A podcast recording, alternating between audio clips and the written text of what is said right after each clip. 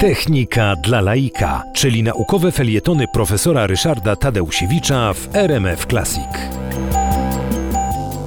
Barbórka to święto, które zawsze nam się kojarzyło z górnikami, zwłaszcza na Akademii Górniczo-Hutniczej, gdzie ja pracuję, ale warto może się parę słów dowiedzieć o tej świętej, której tak wiele uwagi poświęcają właśnie ludzie wykonujący ciężką i niebezpieczną pracę, nie tylko zresztą górnicy. Nie wszyscy wiedzą to, że imię Barbara oznacza cudzoziemkę, to znaczy to musiała być osoba, którą postrzegano jako osobę pochodzenia cudzoziemskiego.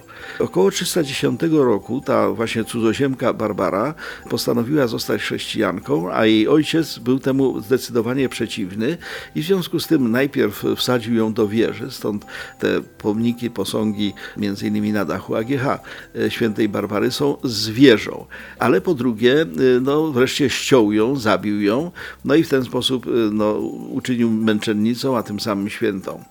Barbara jako święta opiekowała się początkowo tak zwanymi zawodami wodnymi, to znaczy mającymi związek z wodą.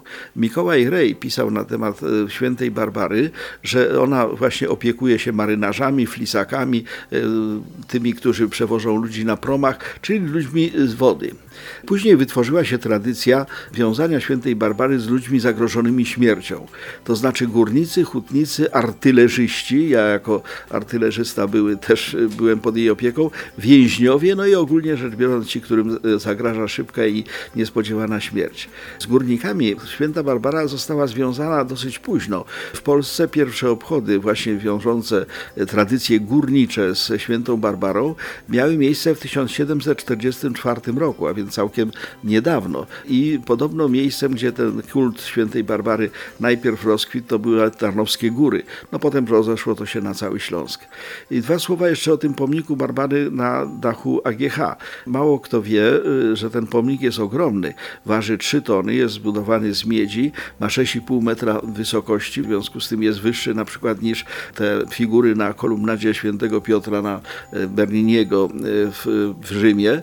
Natomiast zbudował go, pozwolił umieścić na dachu naszego najgłówniejszego budynku 29 maja 1999 roku Jan Siek, rzeźbiarz, który tworzył ten pomnik w zresztą zabawny sposób, mianowicie obok domu tego rzeźbiarza wyrósł w trakcie tej budowy pomnik, który był większy od tego domu. Ja tam jeździłem to sprawdzać, byłem wtedy dyrektorem, wobec tego nadzorowałem. Natomiast pierwszy pomnik świętej Barbary został ustawiony na dachu ówczesnej Akademii Górniczej przedwojennej 24 sierpnia 1939 roku. Pomnik ten przygotował, zbudował Stefan Zbigniewicz. Potem niestety został ten pomnik zrzucony, rozbity. Wykorzystano miedź do celów wojskowych. Zrobili to oczywiście Niemcy, okupanci. W każdym razie święta Barbara towarzyszy nam na AGH, a wszystkim, którzy poruszają się alejami i obserwują pejzaż, wszystkim, którzy widzą w Krakowie właśnie ten dość niezwykły, a jednocześnie bardzo sympatyczny pomnik.